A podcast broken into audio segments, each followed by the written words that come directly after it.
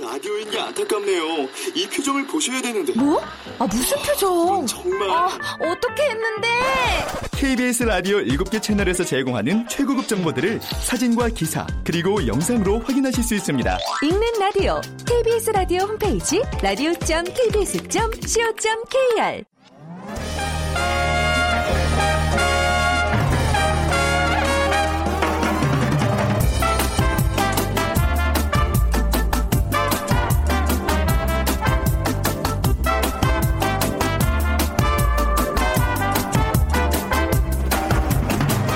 안녕하세요. 빅데이터로 보는 세상 아나운서 최원정입니다.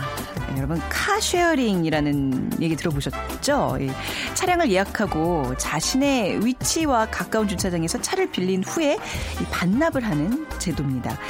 1950년대 스위스에서 사회운동 형태로 처음 시작돼서 지난 2011년 국내에서도 서비스가 도입됐고요. 음, 오는 2020년부터는요, 고속도로 톨게이트에서 차량 공유 서비스 car sharing을 이용할 수 있게 됐다는 소식입니다. 통행권 없이 자동으로 통행료가 부과되는 smart tolling 시스템이 도입되면 기존 톨게이트 부지가 남게 되고 이 공간을 대중교통과 공유 차량의 car sharing 환승 공간으로 활용할 예정입니다. 그러니까 한 대의 자동차를 시간 단위로 여러 사람이 나눠 쓰는 car sharing, 공유 경제의 대표적인 사례입니다. 이미 해외 천여 개 도시에서 활발하게 운영되고 있습니다. 국내에서도 더욱 활성화될 전망인데요. 자, 오늘 빅데이터, 세상의 모든 빅데이터 시간에, 어, 경기 침체 대안으로 주목받고 있는 공유 경제 그 두 번째 시간 함께 하도록 하고요. 어제 식목일 나무 많이 심으셨나요? 예, 실천하기가 쉽지 않은데요. 자, 이어지는 2000 2030 핫트렌드 시간에는요, 반려 식물이라는 주제로 빅데이터 분석해 보겠습니다.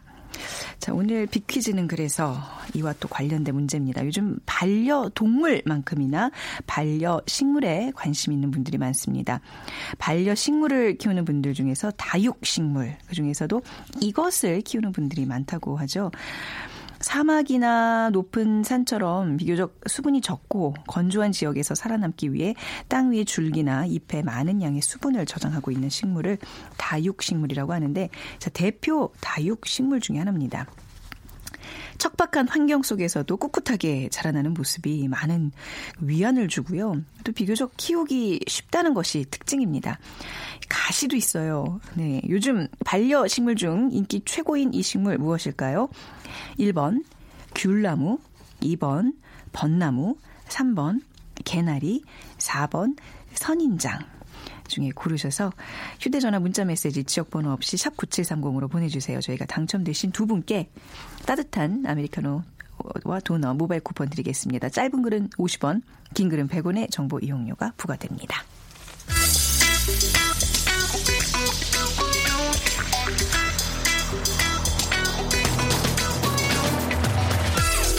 오늘 여러분이 궁금한 모든 이슈를 알아보는 세상의 모든 빅데이터.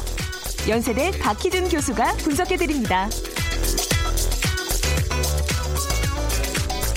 네, 연세대학교 산업공학과 박희준 교수 모셨습니다. 안녕하세요. 네, 안녕하십니까. 네, 지난 시간에 저희가 공유 경제에 예. 대한 얘기 나눠봤습니다.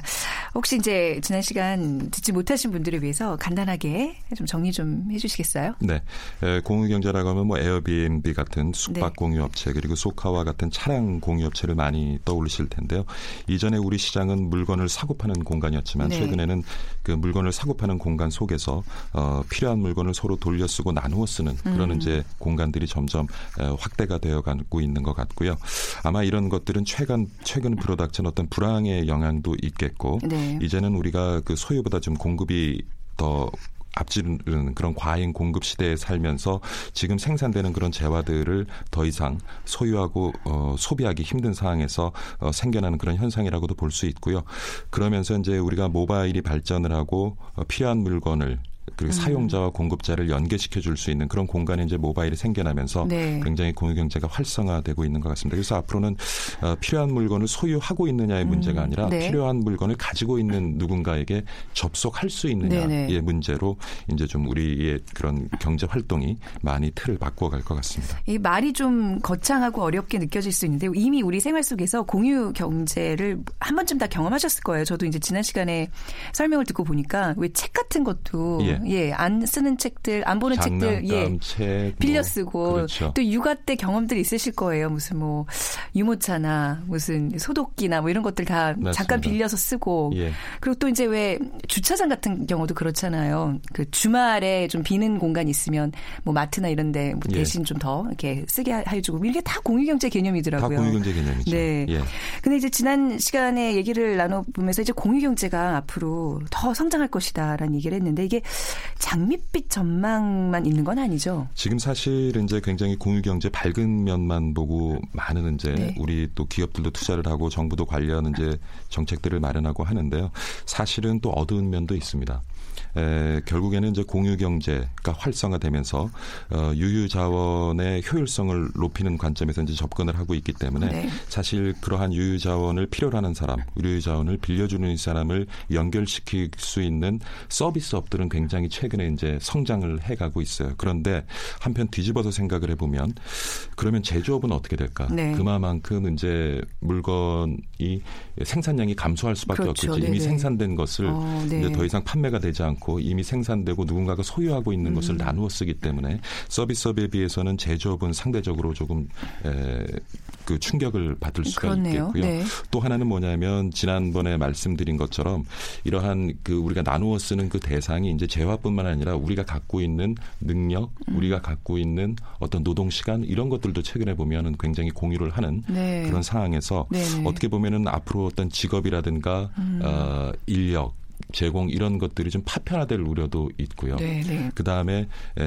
지금 뭐 그 차량 공유업체라든가 숙박업체 이런 것들 중심. 그 다음에 이제 미국에는 지금 우버 같은 서비스가 국내에서는 불법화되어서 지금 서비스가 되지 않고 있습니다만은 우버 같은 서비스들도 굉장히 활성화되면서 어좀 질이 떨어지는 그런 불량 일자리가 많이 양산될 수 있다. 네. 이런 문제도 또 있고 그 다음에 모든 것이 이렇게 플랫폼을 통해서 공유되다 보면 그 플랫폼을 소유하고 있는 자본가나 기업의 또 권력이 독점되면서 또 그러네요. 양극화 네. 현상이 더 심화될 수 있다는 네. 우려도 낳고 있습니다. 그 우리가 그동안 그 익숙해 왔던 어떤 그 경제의 생산 소비 그 성장의 그 개념이 좀 많이 예. 바뀐다는 생각이 좀 드네요. 굉장히 그렇죠. 혁신적인 개념이라고도 봐야 되겠어요. 공유경제는. 어떻게 보면은 지금 이제 저성장 기조에서 과잉 공급 시대에 무언가 탈출구를 마련해야 하는데 네. 그러한 탈출구를 사실은 이제 에, 시장에서는 이제 공유 경제라는 음. 것으로 보고 있는 것 같고요. 근데 이것이 좀 제가 하나 예를 가지고 좀 설명을 네네. 해드리면 차량 지난 시간에도 이제 SNS 분석을 해보면 공유 경제하면 가장 많은 분들이 이제 차량을 떠올리시거든요. 그래서 공유 경제하면 차량 공유 서비스 많이 떠올리시는데 지금 이제 자율주행차 얘기도 있습니다만 음, 은 네. 자율주행차가 상용화가 되면은 차량 공유 서비스의 확대는 더욱 가속화될 것으로 보여집니다. 그러면 이제 차량 소유는 줄어들게 될 것이고 네. 이제 뭐 지금 사실 그 차량을 소유하는 이유는 대중교통의 불편함 때문인 경우가 많이 있거든요. 그런데 내가 원하는 곳으로부터 원하는 곳까지 나를 이동시켜 줄 음. 수 있는 그런 수단이 있고 그것을 내가 언제든 필요할 때 에, 공유할 수 있다면 굳이 이제 자동차를 소유할 필요가 없을 네. 텐데 지금 이제 연구 보고서들을 보면은 자동차 한 대가 공유될 때마다 네. 자동차 소유가 16대 줄어들 것이라고 얘기를 하거든요. 음, 네. 그러면 앞으로는 그 자동차 생산량이 엄청 줄어들게 그렇겠네요. 될 네. 겁니다. 네. 그런데 이제 또 좀 한편으로 보면 지금 우리가 자동차를 소유하고 있지만 자동차를 소유하는 분들이 자동차 운행 시간은 평균 하루 에 음. 에, 그러니까 24시간 중에 한 10%가 안 된다고 해요. 음, 네. 그러니까 대부분 하루의 대부분의 시간을 자동차를 주차해 놓는데 이제 어, 쓰는 네, 거죠. 네. 그렇지만 자동차를 공유하게 되면 자동차 소유량도 줄고 생산량도 줄지만 생산된 차량들은 굉장히 에, 운행 시간이 늘려가겠죠. 음. 네. 많은 분 전문가들은 이제 80에서 한 90% 정도 어, 자동차가 운영이 돼. 그러면 우리가 단순하게 생각을 해봐도 전체적으로 자동차 생산량은 줄어들겠지만 또 한편으로는 운행 시간이 늘어나기 때문에 자동차 수명이 단축돼서 아. 또 부족한 부분을 네, 좀 네. 메워줄 것이다라고 아, 네. 생각을 할 수 있겠지만은 전체적으로 봤을 때는 그렇죠. 자동차 네. 생산량이 분명히 줄어들 어, 겁니다. 근데 자동차뿐만이 아닐 것 같아요. 지금 이렇게 얘기 들어보니까 다른 산업에도 이렇게 좀 영 향을 끼치는 그렇죠. 경우가 있겠네요. 네. 자동차 같은 분야가? 경우에 지금 보면은 이제 철강 네. 같은 경우에도 예, 자동차 지금 대부분 그 소재가 철강으로 이루어지고 있는데 아마 자동차 생산량이 급감하게 되면은 철강 산업도 이제 타격을 네. 받게 될 것이고요. 약간 도미노처럼 계속해서 예. 예, 그래서 이 공유 경제라는 네. 것이 지금은 이제 사실 지난 시간에도 말씀드렸습니다만은 지금 북미나 유럽 중심으로 시장이 형성되고 있지만 네. 이것이 이제 예, 좀더 이제 글로벌 경제 편입이 되고 아시아 지역에서도 이 시장이 성장해 가게 되면 음. 아마 급속한 성장을 만들어낼 텐데 우리나라와 같은 경우는 이제 제조업 중 중심의 어떤 경제 구조를 아직까지도 많이 가지고 있기 때문에 네. 사실 공유 경제가 성장해 가면서 우리가 간과하지 말아야 될 것은 우리 제조업에 미칠 수 있는 영향 이런 것들을 우리가 좀 살펴봐야 될 것 같아요. 이 공유 경제가 이제 큰 흐름일 것이다라고 이제 전망해 주셨는데 조금 우리가 이제 장기적인 관점에서 대응을 해 나가야 되겠네요. 그렇죠. 네. 지난 시간 같은 경우는 사실 이제 소비자, 사용자 음. 입장에서 봤는데 이번에는 이제 공급자, 특히 이제 네. 제조업 네. 관점에서 보자면은 어, 이런 것들은 이제 기존의 제조업체들이 가지고 있는 그런 비즈니스 모델, 수익 음. 모델들을 좀 바꿔 가야 될 것 같아요. 네. 지금까지는 그 자동차 완성 업체들이 자동차를 생산하고 판매하는 그것을 주요 비즈니스 모델 수익 모델로 뒀는데 이제는 자동차의 그 어떤 생명 주기를 관리하는 음. 그런 쪽으로 이제 비즈니스 모델이나 수익 모델을 바꿔야 되지 않을까 생각을 해봅니다. 근데 사실 자동차가 이렇게 우리 세상에 깔리게 된 것이 2차 산업혁명 겪고 난 다음에 1900년대 초반이거든요. 네. 포드가 이제 기억하실지 모르겠지만 그 헨리 포드가 포드 T 모델을 이제 세상에 내어놓으면서 음. 자동차가 아주 시장이 급성장을 했는데 여러분 아마 사진 보시면은 자동차 초기 시장의 대부분 자동차 색깔이 검은 색깔일 거예요. 어 그런가요? 예, 어, 검은 색깔이 왜, 왜 그렇죠? 네. 그 이유는 뭐냐면 사실은 그 실온에서 도색을 할 때 도색을 가장 빨리 할 수 있는 음. 색이 검은색이라는 거예요. 약간 권위주의적인 색깔이라고 저는 그렇게 생각했는데. 그렇죠. 음. 그런데 처음에 이제 자동차가 검은색 중심으로 만들어진 것은 그 도색 시간이 굉장히 짧다는 어, 거예요. 그러니까 네. 수요는 엄청 많은데 공급이 그걸 따라가지 못했다는 네, 얘기예요. 그러니까 네. 물건을 만들어 놓으면 팔 리던 시절이 음. 있었지만 이제는 사실은 뭐 물건을 만들어 놔도 팔리지가 않잖아요. 네. 공급 과잉이기 때문에. 그래서 이러한 상황에서 이제는 더 이상 생산량을 늘리고 공급량을 늘리는 것뿐만이 아니라 기존에 생산된 것에 어떻게 그 생명 주기를 관리해 줄 네. 것인가에 초점을 맞춰야 되는데 제가 앞서서 그 이제 차량 공유 서비스 말씀을 드렸지만은 자율 주행차 중심으로 차량 공유 서비스가 이루어지면요. 지금은 자동차 사고가 발생을 하죠. 네. 그러면 운전자의 대부분 잘못입니다. 근데 음. 앞으로는 운전자의 잘못이 아니라 완성차 업체 네. 아니면은 그런 그 공유 차량 공유 서비스를 운영하는 어떤 그 통신 업체 어. 뭐 굉장히 복잡한 구도로 그 사고의 책임이 네. 전가가 될 수 있거든요. 그렇게 네. 봤을 때는 앞으로 어, 자동차 완성 업체들도 지금은 생산량을 늘리고 어, 많이 판매를 하는 것이 네. 에, 더 많은 수익을 올리는 그러한 수단이었고 도구였다면은 앞으로는 만들어낸 차량을 어떻게 관리하고 그 음. 가운데에서 어떻게 또 어, 효익을 만들어질 수 있을까에 대한 좀 고민을 해야 될 것 같아요. 그동안은 그 어떤 개인의 그 가치 소비 뭐 이제 이런 것들이 요즘 대세인데 이제 그런 것들이 어떻게 보면 근본적인 경제 구조를 이렇게 공유 경제로 바꾸고 있다는 생각이 드네요. 결국 이 공유 경제라는 게 실속 있게 그죠? 그렇죠. 소비하는 개념인 거잖아요. 예. 네. 그러니까 이제 앞으로 우리 경제 전체적인 어떤 구조도 그런 관점으로 그러니까 우리가 사용자나 소비자 네. 입장에서 보면은 지금 말씀하신 것처럼 네. 굳이 어떤 재화를 살 필요가 없이 네, 네. 필요한 것을 가지고 있는 사람한테 접근을 해서 그것을 빌려 쓰고 그만큼의 대가를 지불하면 음. 굉장히 우리 경제는 효율적으로 돌아갈 수 있지만 네. 또 한편 뒤집어서 생각해 보면 제가 가지고 있는 일자리, 제 음. 소득이 음. 만들어질 수 있는 그 일자리가 줄어들 수 있고 네. 그 일자리에서 만들어 만 들어지는 소득이 아까 음. 앞서서 말씀하신 것처럼 제가 어떤 제조업에 종사하고 있다고 봤을 때 네. 앞으로 제조업이 좀 위축이 되고 축소가 되면 일자리도 줄어들고 음. 또 소득도 줄어들 수 있겠죠. 그래서 네. 이것이 우리가 제대로 된 어떤 그 선순환적인 구조를 만들면 우리 경제의 효율성을 좀 더 높여주고 우리가 지금 저성장 기조를 탈출할 수 있는 어떤 활력소가 될수 네. 있지만 이것을 우리가 균형적으로 접근하지 않고 단지 미시적으로 지금 공유 경제를 통해서 만들어낼 수 있는 어떤 서비스업이라든가 음. 거기서 사용자들이 단기간에 얻을 수 있는 효익에만 초점을 맞춰서 어, 정부도 뭐 정책을 만들어내고 제도를 이렇게 만들어 나가다 보면 장기적으로 봤을 때는 네. 오히려 우리 경제가 더 성장해가고 발전해가는데 걸림돌도 될수 있다는 음. 생각을 해봅니다. 우리가 공유경제에 대해서 지난 시간에 이어서 두 번에 걸쳐서 이렇게 얘기 나눠봤는데요. 굉장히 중요한 개념이네요. 예, 네, 그렇죠. 예. 그래서 뭐 금융경제를 하고 네. 하면은 굉장히 멀리 있는 개념을 어, 느끼시기 아니고, 쉬운데 네, 네. 에, 사실 뭐 지금 KBS 앞에 나가도 지금 자전거 공유하는 맞아요, 예, 맞아요. 그것도 틀들이 공유 있어요. 경제죠. 예. 네. 그래서 자동차를 쓰- 아 자전거를 소유할 네. 필요 없이 필요할 때마다 그 자, 자전거를 어, 공에서 쓰시는 분들도 쉽게 이제 주변에서 네. 목격을 할 수가 있는데 우리 삶 속에 굉장히 좀 깊이 들어와 그렇네요. 있어요. 그래서 네. 그것을 갖다가 우리의 어떤 목적에 맞게 우리 음. 어떤 개개인이 가지고 있는 그런 효익에 맞게 에, 잘 활용을 해서 쓰시는 네. 것도 굉장히 좋지만 또 우리 사회 구성원으로서 네. 이것이 앞으로 방향이 전개될 때 내 앞으로 일자리라든가 내 맞아요. 소득이라든가 이런 데 어떠한 영향을 미칠까에 대해서 음. 한 번쯤 고민해 보고 네네. 예, 그런 어떤 관련 정책이 만들어질 때 좀 관심도 가져주고 맞습니다. 하는 것이 네. 굉장히 중요할 것 같습니다. 네, 오늘 아주 뭐 미시적에서 거시적인 경제 개념까지 공유 경제가 끼칠 영향에 대해서 두 시간에 걸쳐서 또 얘기를 나눠봤습니다. 여기까지 얘기 듣죠? 예. 네, 오늘 말씀 감사합니다. 연세대학교 산업공학과 박희준 교수였습니다. 감사합니다.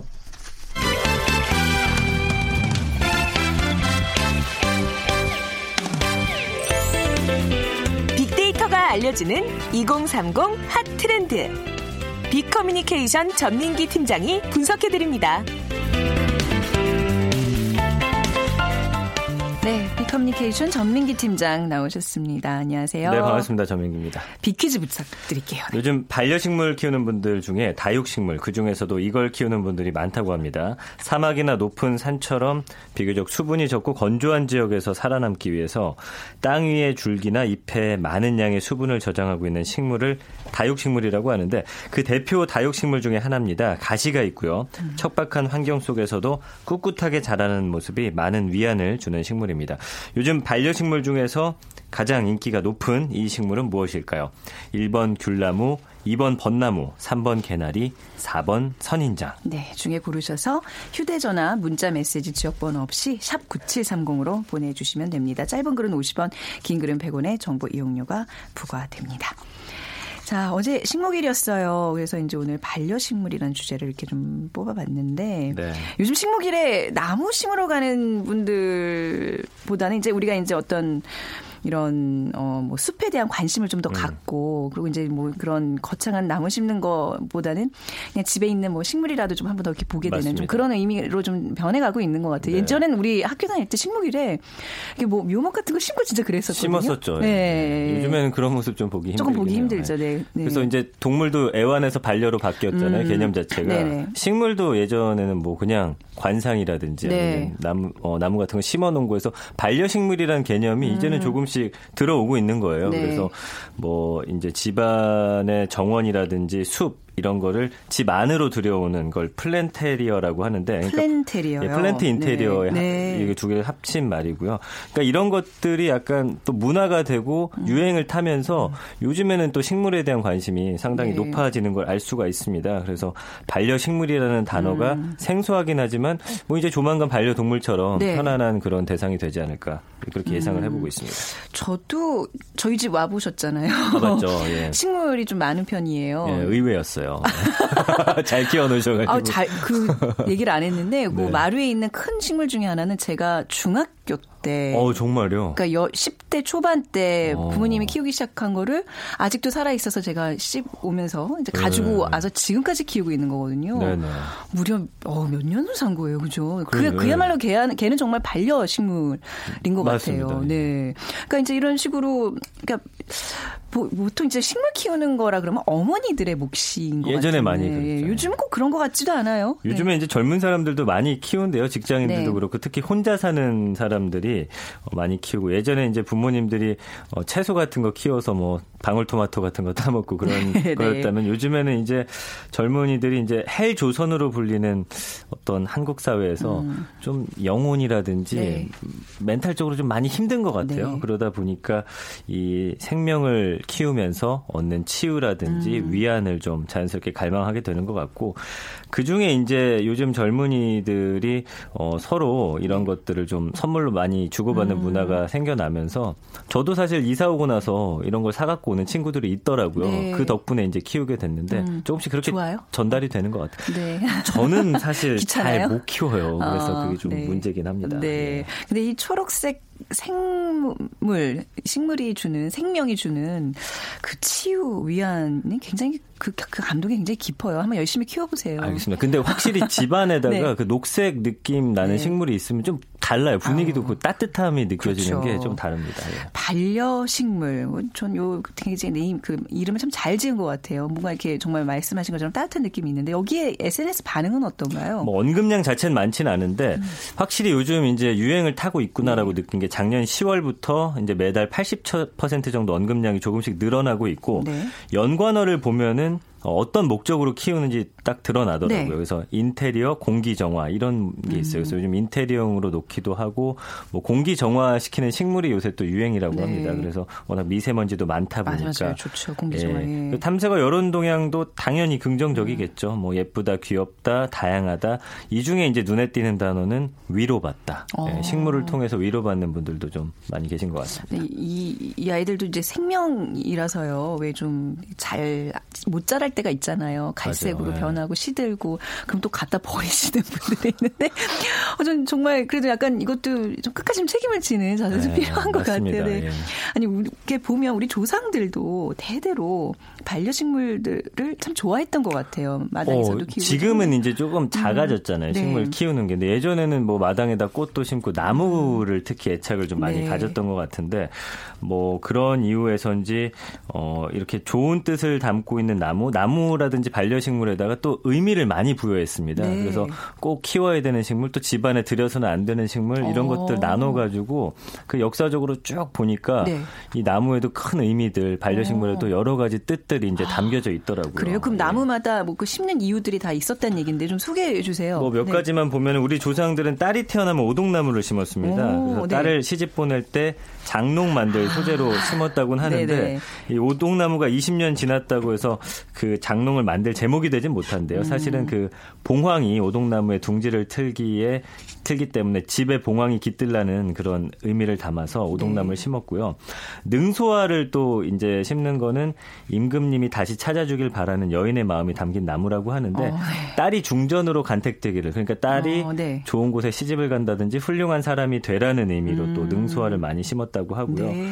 어, 자기 나무는 이 아카시아 나무처럼 좌우 잎이 서로 마주보고 있는 그런 나무인데 어, 이거는 이제 부부들이 금실 조우라고 네네. 그런 의미로 심었다고 합니다. 여러 가지 뭐 그런 의미들이 있는 음. 나무들이 상당히 많아요. 모든 것에 좀 의미를 부여하는 음. 게 우리 조상님들의 특징이 아닌가. 오동나무, 능소와 자기나무 그냥 뭐 의미만 들어도 좀 탐나는 그런 나무들인데 우리가 네. 이제 이걸 요즘은 심을 수는 없잖아요 집에. 근데 어떤 식물들을 요즘은 주로 키우나요? 인기 있는 식물. 좀 요즘에는. 이제 다육 식물 그 중에서도 아, 선인장 예. 맞습니다 가장 인기인데 음, 네. 그러니까 이게 왜 그러냐면 네. 신경을 좀덜 써도 돼요. 예, 그래서 네. 물 오랫동안 안 주던지 조금 이렇게 어 약간 마음을 못 쓰더라도 스스로 잘 자라는 것들 음. 네. 그러면서 또 예쁜 것들 그래서 선인장은 아주 이 다양한 모양 또 형태를 어, 자랑하면서 최근 이- 이걸 모으는 사람들까지 네. 양산할 정도로 굉장히 뜨거운 그런 식물이고요.